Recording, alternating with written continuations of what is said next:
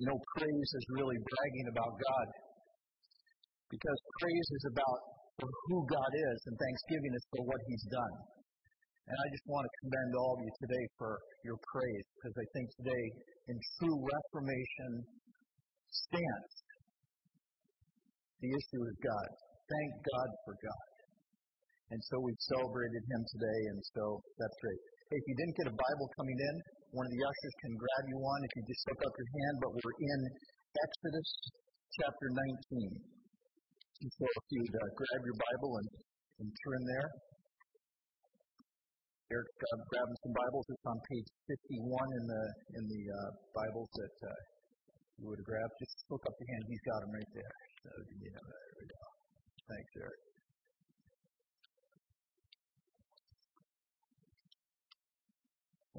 Couple more over here on the front left there. Hey, today I want to talk to you for a couple minutes about purity. You know, our society has certain laws that guard purity. We have a thing called, uh, it's a department in our government, it's called the uh, Food and Drug Administration. And they're charged with kind of the, uh, of being the watchdog of purity. They have certain standards that, that say, you know, this, this is a level that you have to maintain for something to be Uh, legitimately good enough for you to have. Now, those laws might surprise you. I've done a little research this last week. I am not making any of this up, what I'm about to tell you. Apple butter averages four or more rodent pairs per 100 grams, and if it averages five or more whole insects, not counting mites, which are okay with the U.S. government, the FDA will pull it. Otherwise, it goes right on your bagel. Mushrooms. When you get 15 grams of mushrooms, they're okay unless there's an average of 20 or more maggots of any size. Fig paste. If there are more than 13 insect heads per 100 grams, the FDA will toss it. I guess apparently other insect parts are okay. Uh, now, for you caffeine addicts, you're going to get a little nervous right now because coffee Coffee beans will only get withdrawn from the market if there's an average of 10% or more of them that are insect infected. Hot dog. You don't even want to know. If they took all the impurities out of hot dogs, there wouldn't be anything left. So, all these things being equal, would we all agree we kind of prefer purity? You know, but we're prepared to put up with a little lower standard, and the FDA has defined what that standard is for us. There's a certain amount of impurity that is acceptable. Now, this is not just true with fig paste and hot dogs. It's true in our own heart. It's true with our mind. It's true with the words that we speak. It's true about our culture. It's true about our media. It's true about our relationships with other people.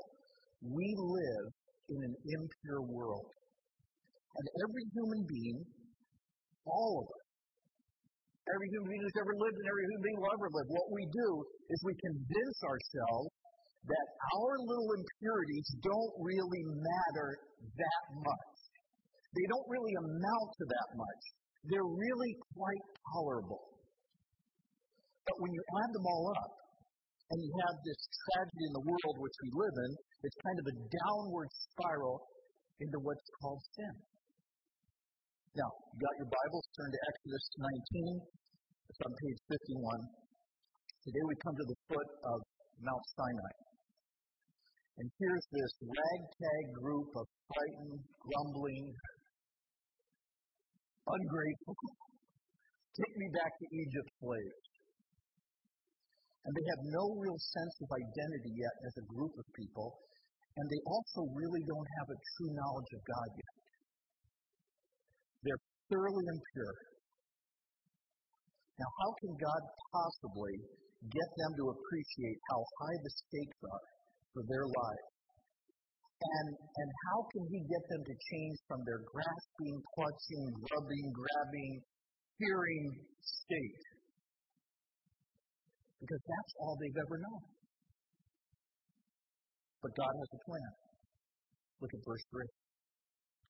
Then Moses went up to God, And the Lord called to him from the mountain and said, This is what you are to say to the house of Jacob and what you are to tell the people of Israel. You yourselves have seen what I did in Egypt and how I carried you on eagle's wings and brought you to myself. Now, if you obey me fully and keep my covenant, then out of all nations you will be my treasured possession. Although the whole earth is mine, you will be for me a kingdom of priests and a holy nation. These are the words you are to speak to the Israelites. I want you to notice something here for a second. This is all before God gives the Ten Commandments. He reminds Israel of his loving concern for them. He says, I carried you out on eagle's wings. And he describes his intention for their future by using three phrases. He says, You'll be a treasured possession. He says, You'll be a kingdom of priests. And he says, and by the way, when you're a priest, you can deal directly with that. And he says in verse 6, you'll be a holy nation. In other words, you guys will be a model community set apart from the rest of the world to draw other people on earth to me. Now, look at the extent of the preparations that had to go on in order for them to go up and meet God, starting at verse 10. And the Lord said to Moses, Go to the people and consecrate them today and tomorrow, and have them wash their clothes, and be ready by the third day, because on that day the Lord will come down on Mount Sinai in the sight of all the people. Put limits for the people around the mountain and tell them, Be careful that you do not go up to the mountain or touch the foot of it. Whoever touches the mountain shall surely be put to death. They shall surely be stoned and shot with arrows. Not a hand is to be laid on them. Whether people or animals, they shall not be permitted to live. Only when the ram's horn sounds a long blast may they go up to the mountain. Now, I'll tell you what God is doing right here. I think He's establishing a new category in the minds and the hearts of the Israelites. And that is that there's something holy here. Look over verse 23 for a minute. Moses said to the Lord, The people cannot come up to Mount Sinai because you yourself warned us. Put limits around the mountain and set it apart as holy. If you have your own Bible, you might want to underline set it apart because that's what holy means. Originally, the root word for holy simply meant to be set apart, not to be touched by anything else. I'll give you a modern example of that. When Kathy and I lived for 11 years in Chicago, one of our favorite places to eat, and our kids' favorite place, was a place called Portillo's. And one of the things at Portillo's is they have this chocolate cake. As one of my friends says, it's to die for. It is the best chocolate cake in the world. And so we had some friends here a couple weeks ago. We were visiting, and we and we do this as a family for all such. We drive over to Portillo's to have it's a hot dog place, to be honest with you, but it's the chocolate cake and the chocolate cake shake too. So my wife was a little full. She decided to buy a piece of chocolate cake and to bring it home to eat later. And my wife put a little note right by the cake and it had one word no.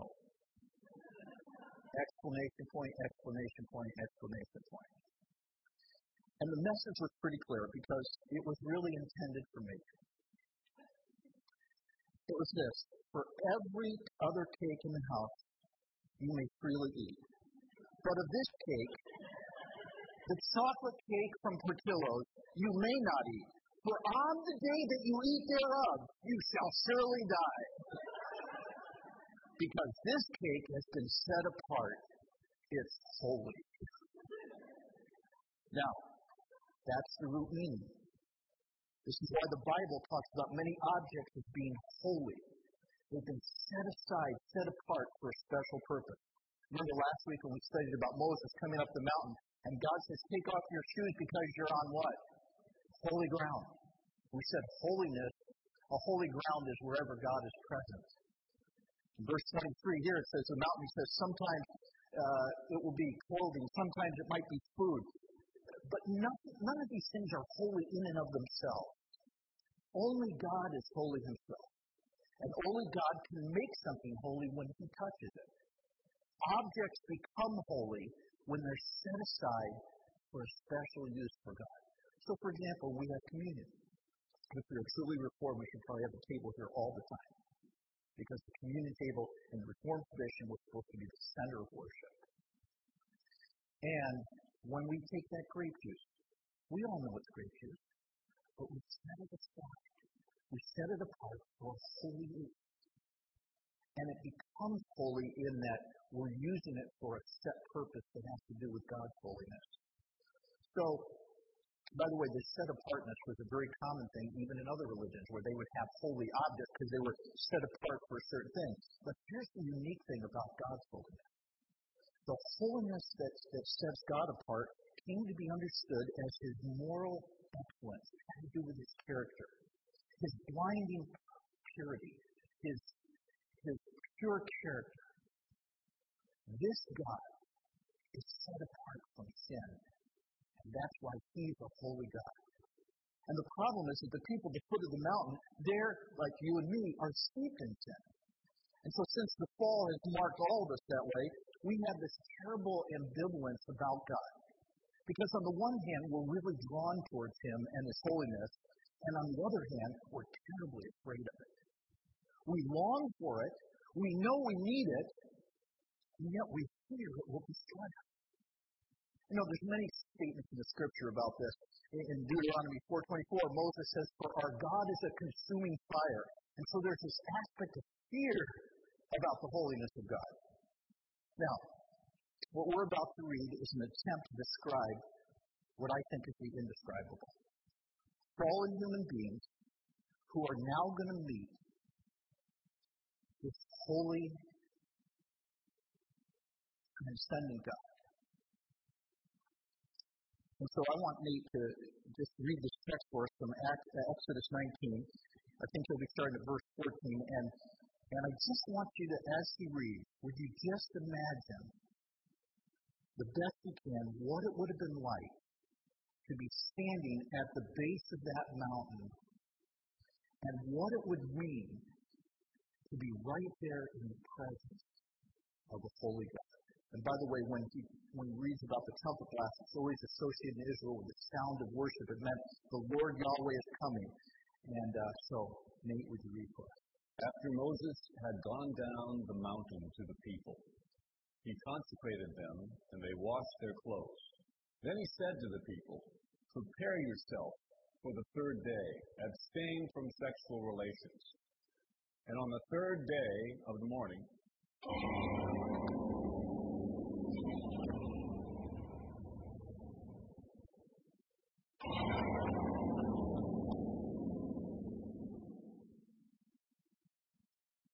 On the morning of the third day, there was thunder and lightning with a thick cloud over the mountain, and a very loud trumpet blast.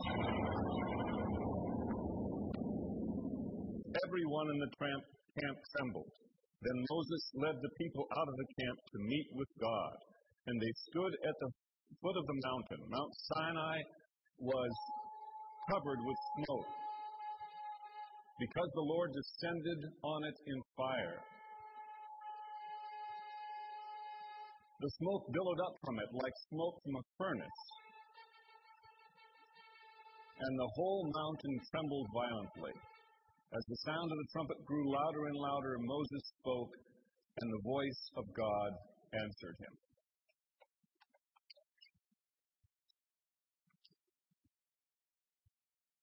See what's interesting about that? They hear the trumpet sounds, but there's no human being blowing the trumpet. So everyone trembles. If you want to know what the people's response looked like, I'd like you to turn over to chapter 20, verse 18.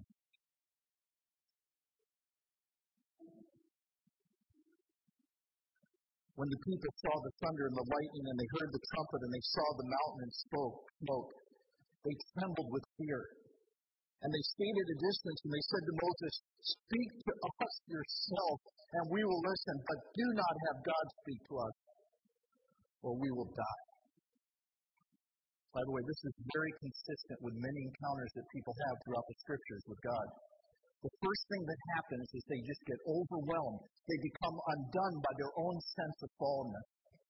You know, Isaiah had this magnificent vision of God in Isaiah chapter 6. And when he sees God lofty and exalted, he says, Woe is me, for I am ruined. Literally, I'm undone. I disintegrated in the presence of the Holy God.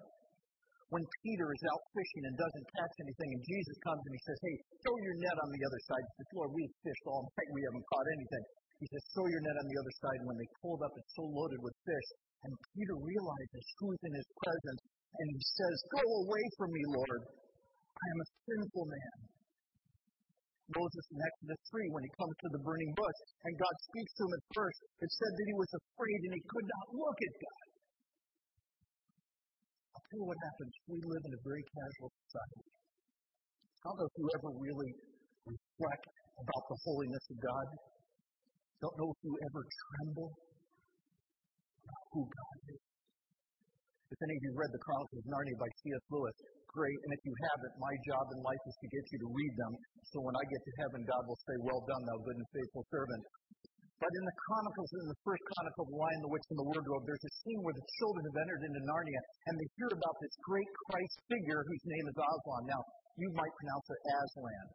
But when I first read the book in my mind, I pronounced it Aslan. So all these years I pronounced it that way. So that's, that's for me. So anyway, they're hearing about this great Christ figure. And it occurs to them as they're going with Mr. and Mrs. Beaver to meet Aslan that they might be a little nervous because they're going to meet this magnificent being. And so the teacher and the guide, Mr. Beaver, says, when they say, you know, we'll be a little nervous, he says, that you will, make no mistake. Anybody who could appear before Aslan without their knees knocking is either braver than most or just plain silly. Then he isn't safe, said Lucy. I love that line. Safe? Haven't you been listening at all, said Mr. Beaver. Who said anything about safe? Of course he isn't safe. But he's good. He's the king, I tell you. Look at Moses' response in Exodus 20 20. Moses said to the people, Do not be afraid. God has come to test you. And by the way, this is the key. If you don't take anything out of today's sermon, would you take this? God has come to test you so that the fear of God will be with you to keep you from sinning.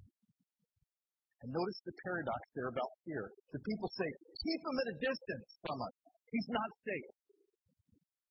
And Moses says, who said anything about being safe? He's coming to put the fear of God in you so that you'll be done with all the folly and the destructiveness of sin in your own lives. Of course he's not safe. But he's good. Don't be afraid. On this mountain, God speaks, and gives them the Ten Commandments, which will become the cornerstone of ethical guidelines that has ultimately changed the world. Here's what I want us to ask. I want to ask us to do. I'm going to have the Ten Commandments come up on the screen here as a way of honoring God's Word. I'm going to ask that you would stand together, and we'll read through them one at a time. And then Nate is just going to give us after each one just a, a quick couple sentence commentary on, on each of those things. So let's stand together.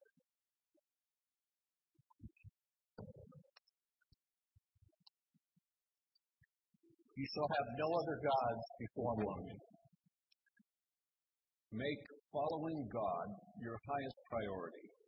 Make identity with Him what you cherish most. You shall not make for yourself an idol Clearly, what God is saying here is serve me alone. Don't let your attention be diverted to anything that's less valuable. You shall not take the name of the Lord your God in vain. This is more than just profanity. This is speaking the holy name of God, which Jews were unwilling to even pronounce in ways which uh, are not appropriate. Remember the Sabbath day by keeping it holy. This commandment reveals that God knows us well. In seven days, one of those days we should set apart for rest. We should focus on spiritual things. We should devote ourselves to thinking about God and His kingdom. By the way, the early church decided to move the Sabbath to Sunday as a memorial to the resurrection. So on Sunday, Christians pause in the same way. Honor your father and your mother. Clearly, the idea here is to honor them, take care of them. When they become older and unable to care for themselves, we are to take responsibility for them. But it's more than just physical responsibility. I think we're also to care for their emotional needs. We are to support them and help them to uh, feel like they are important to us, which they are. You shall not murder. That's pretty clear. Um, the possibility of the Hebrew word is murder or kill. I think murder is the correct translation here. Premeditated murder is what's intended. God is the giver and taker of life. We are not to intervene in taking the life of one of his children. You shall not commit adultery. Once again, a very important boundary. The Hebrews says the marriage bed is pure and undefiled. We must not cross that boundary at the risk of harming ourselves and others. You shall not steal. The Christian life is the life of a giver, not a taker. To take that which is not yours is to dishonor God, who provides all things we need. You shall not bear false witness. This is a matter of integrity. The idea here is talking in court or in a legal way about someone which is untrue, uh, defaming someone, slandering someone. That is not appropriate for a child of God. You shall not covet. Wanting that which your neighbor has to be yours. Once again, the idea is God has blessed each of us in our time with wonderful things C.S. Lewis once again would say the root of sin is to want something which is not given to us. To, uh, to want again what was given to us in the future, or to want now what someone else has been given. We are to be content with what God has given. You may be seated.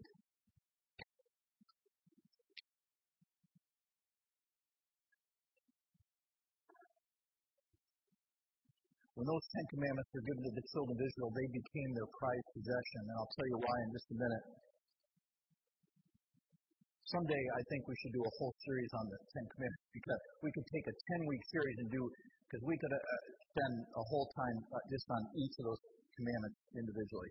But here's what I want to do. I've been doing the pastor thing for enough years to know that when we talk about the Ten Commandments and we talk about the law in general, a number of questions come up.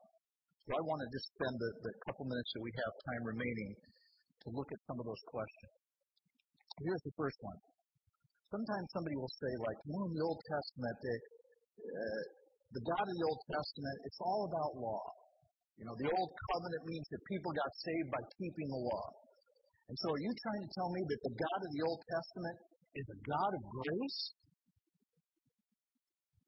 Now, we really need to be clear about this the law, including the Ten Commandments, was never given to people so that they could earn God's favor. It was never given as a way of, of somehow attaining a righteousness by keeping this law.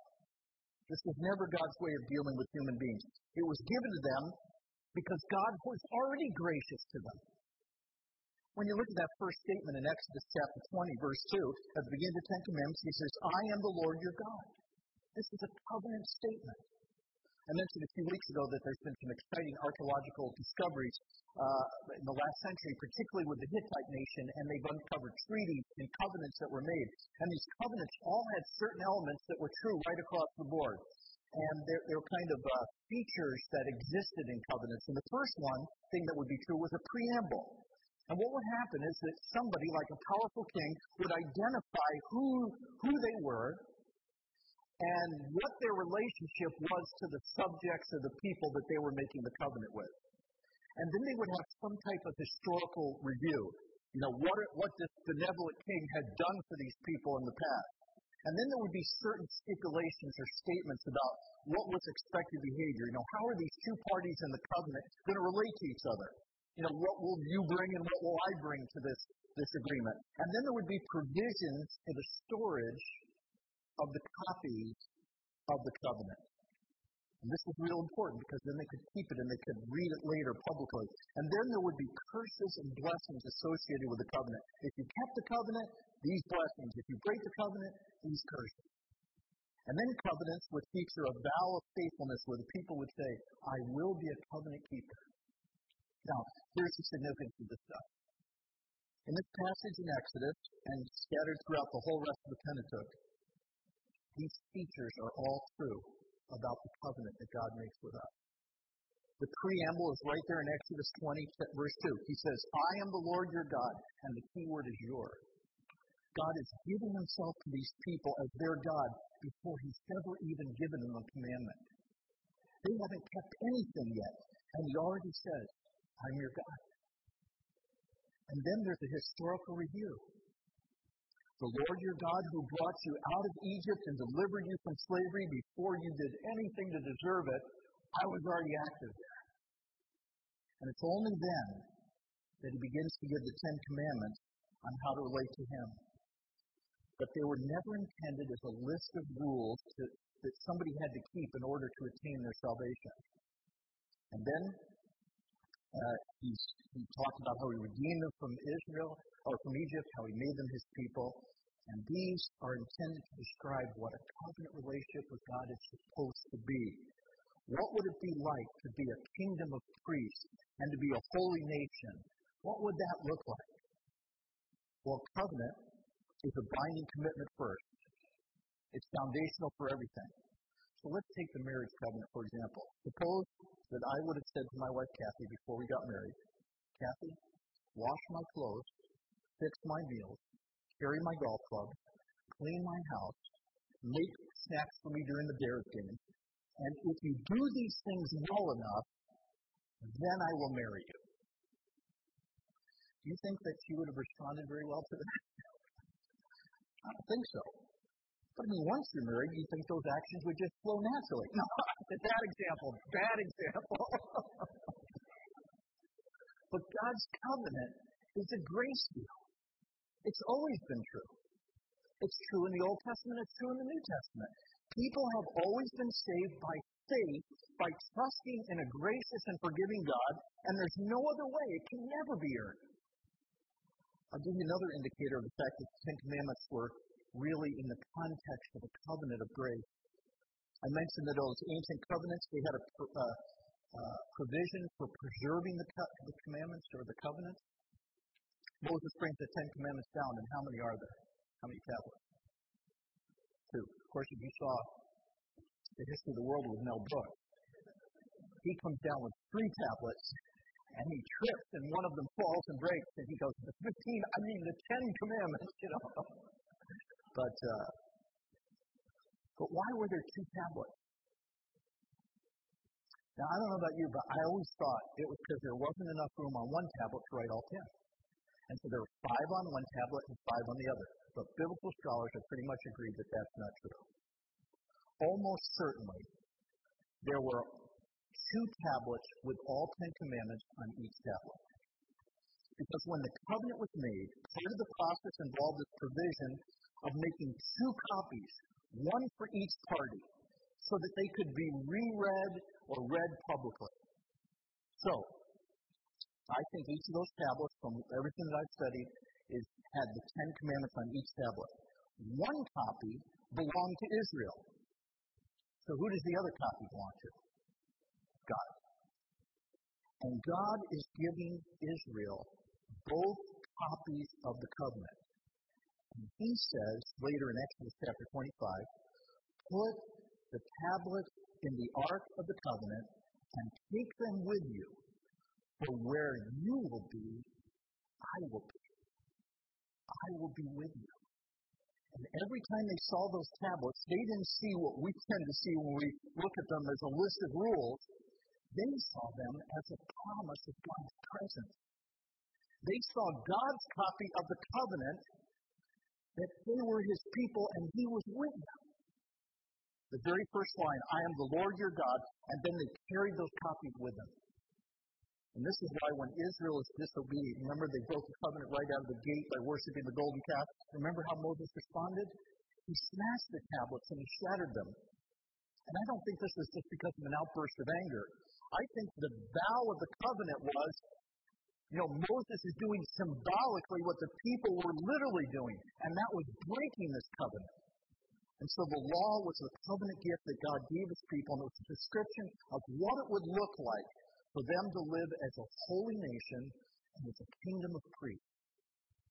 It was given as an instruction to show them how to live. It was given as kind of a diagnosis that they really did need God's grace. In fact, Paul writes about this in Romans chapter 3. He says, Therefore, no one will be declared righteous in God's sight by observing the law. Rather, through the law, we become conscious of sin. Now, would it have come as a surprise to people in the Old Testament that they needed forgiveness? I think if you've been reading it all in the, in the Old Testament, you'll know, man, they had lots of sacrifices for sin. A lot of atoning had to be made. I mean, you should be glad you weren't a sheep back in those days. you know. Listen to what the psalmist says in Psalm 14:2. This is Old Testament. The Lord looks down from heaven on the human race to see if there are any who understand, any who seek God. All have turned aside. They have altogether become corrupt. There is no one who does good, not even one. Old Testament people knew that they needed grace. They knew they needed forgiveness. And the writers and the thinkers and the followers of God were very much aware that God's grace was their only hope. And that's why the sacrificial system existed. Now, sometimes people wonder about this old one in the Old Testament. Is, is it the sacrificial system that got people saved? No. In fact, when people thought in those days that they could live any way they wanted to, in other words, they could thwart the law, in the, or, you know, they could say in my heart, I believe this, but then live any way they wanted to, because kind of God owed me a ticket to heaven because I offered animal sacrifices. And when people thought and lived that way, I want to tell you what it did. It infuriated God. And the prophets talk about this over and over again. In fact, in Isaiah chapter 1, this is God speaking. Verse 11 The multitude of your sacrifices, what are they to me, says the Lord? I have more than enough burnt offerings. Stop bringing meaningless offerings. Your incense is detestable to me. Stop doing wrong. Learn to do right. Seek justice. Be, defend, one translation says, encourage the oppressed. Take up the cause of the fatherless. And by the way, uh, there's kind of this mechanical thinking that God owes me a ticket to heaven because I did something. I think it's pretty common today. And sometimes people think, nobody here, of course, but sometimes people will think, you know, even though I'm living in direct, willful disobedience to God's command, God still owes me a ticket to heaven because I walked down the aisle, or I prayed a prayer, or I signed a card, or I, you know, I can point to a date. I think that's a real dangerous road to walk down. The issue that God is concerned about is always the heart issue. Always. Now, years ago, my mother said, Bill, you'll be remembered for what you don't say and not for what you do say. So, I'll try to pull this together now. I think there's something else you ought to know about the law. It gives paradigms or examples that Claude apply in broad laws. Uh, in our society today in the United States, you know, we, we try to make laws that cover exhaustively every issue that might come up for instance, in Deuteronomy 24:20, when it says about the olive trees, he says, "When you beat the branches so the, the olives come down, don't go back and beat them a second time." Now that sounds so like, oh, brother, I mean, why are we getting so specific? And then the text says, "Leave them for the foreigner, the fatherless, and the widow, so they can come through and find something." The principle behind it was a concern for the poor. So if you're a farmer, he's saying, be a little sloppy so that the poor can have some food. Now, it only mentions olive trees. So if you have fig trees, and this is how the Jews tend to get pretty technical, well, I've got a fig tree, so it doesn't apply to me that if I have a fig tree, so I can take every fig down off the tree. And the judges in Israel will come and they say, no, no, there's a principle involved here. Leave something for the poor. It was a paradigm. It was an example. And the point here is the law was never, ever about a kind of narrow, legalistic thinking, nitpicking, rule keeping mentality. It's never about that. So there would be a few broad statements of laws, and there would be a lot of specific examples so that people would get, get it concrete and actually obey it. But it was always about the heart. And since Christ, our relationship to the law has fundamentally changed. Old Testament law can be put into three categories. And by the way, this kind of comes from John Calvin, which I thought would be pretty good to throw in today, uh, being Reformation Sunday. And the one thing that Nate never talked about was John Knox, the great Scottish reformer. Because there's an old line that goes, theology is conceived in Germany, corrupted in Scotland, and corrupted in America. And uh, so, anyway, the law he put into three categories civil law, and we understand that in terms of we're obviously, because now Christians are of many nations, we live under the laws of a particular country. At that time, they lived under the law of Israel. And now there's many nations. So civil laws is, is one thing. Then ritual law or ceremonial law. And these are laws that have to do with the sacrificial system, with cleanliness versus uncleanliness, with worship, the laws about circumcision. And a great example of that is in the New Testament where people became Christians and they said, in order to be a Christian, you have to be circumcised. And they tried to put an Old Testament law onto these new Christians. And, and that became a great debate in the early church. And they said, no, circumcision of the heart is what's important. It's not this, this outward uh, thing. And then the other uh, law that came, and, and I don't have time to get into dietary laws, but one thing Jesus said is, it's not the food that goes into your mouth that defiles you, it's what's in your heart that comes out that defiles you. And so he said, food goes doesn't go into your heart, it goes into your stomach and out the body. And Mark chapter 7, verse 19, it says, In saying this, Jesus declared all food clean. So if you've been eating lobster, you're okay. okay. But more than that, he's showing the categories of clean and unclean really existed all along to help people develop clean hearts. And that's the point. That we ultimately need to have clean hearts. And then you have the moral law. And so, we'll just jump ahead. My final and most personal question for you is how are you doing in the business of holiness? You know, in Exodus 24, after Moses reads the book of the covenant, the people make a vow of faithfulness. And in Exodus 24 7, the people say, We will do everything the Lord has said. We will obey. And then they struggled. But the great hope of the Old Testament was the day that was going to come when God said, I will put my law on their minds and I will write my law on their hearts. In other words, the day is coming when it would no more occur to a human being to try to break one of the Ten Commandments any more than they would try to break the law of gravity. Not because people would be rule keepers, but because at last they really do love. Because their hearts now are finally right. Now understand that this is a developmental process from back in the garden when God first gave the commands orally, and then we have these commands that are written down. And then the prophets come and they say, clarifying, this isn't about sacrificing uh, animals. Psalm 51. You don't desire sacrifice, otherwise I would give it. What you desire is a broken and contrite heart, O God.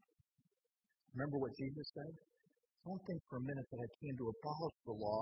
Because the law was a great gift. But I came to fulfill the law. And then at Pentecost, when God sends His Holy Spirit, I hope you understand that this is a developmental process and it was all for you.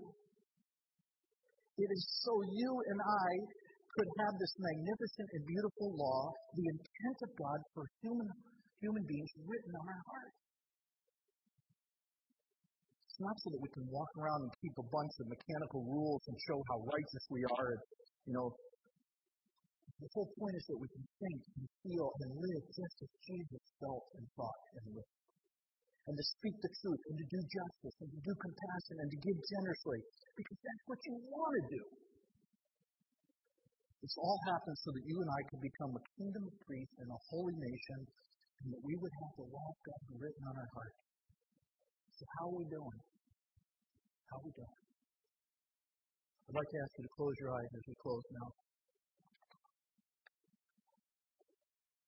just would you take a moment and ask yourself, what would it be like if in my life, if this magnificent law of God was written on my heart? What would it be like if I lived the kind of life that Jesus did right now in my home, at my work, in my school, with my relationships? There was this amazing vow that this stumbling, impure group of people standing at the foot of the holy mountain of God said to God. They said, We will do everything the Lord has said, we will obey. And I just want to ask you this morning if you can do it with integrity, maybe you'd say what those people say. I will do everything the Lord has said, and I will obey. And if there's anything that can get in the way of that, if there's anything that needs to be confessed, confess it right now. Tell God what you really do want, which I think is His law written on your heart.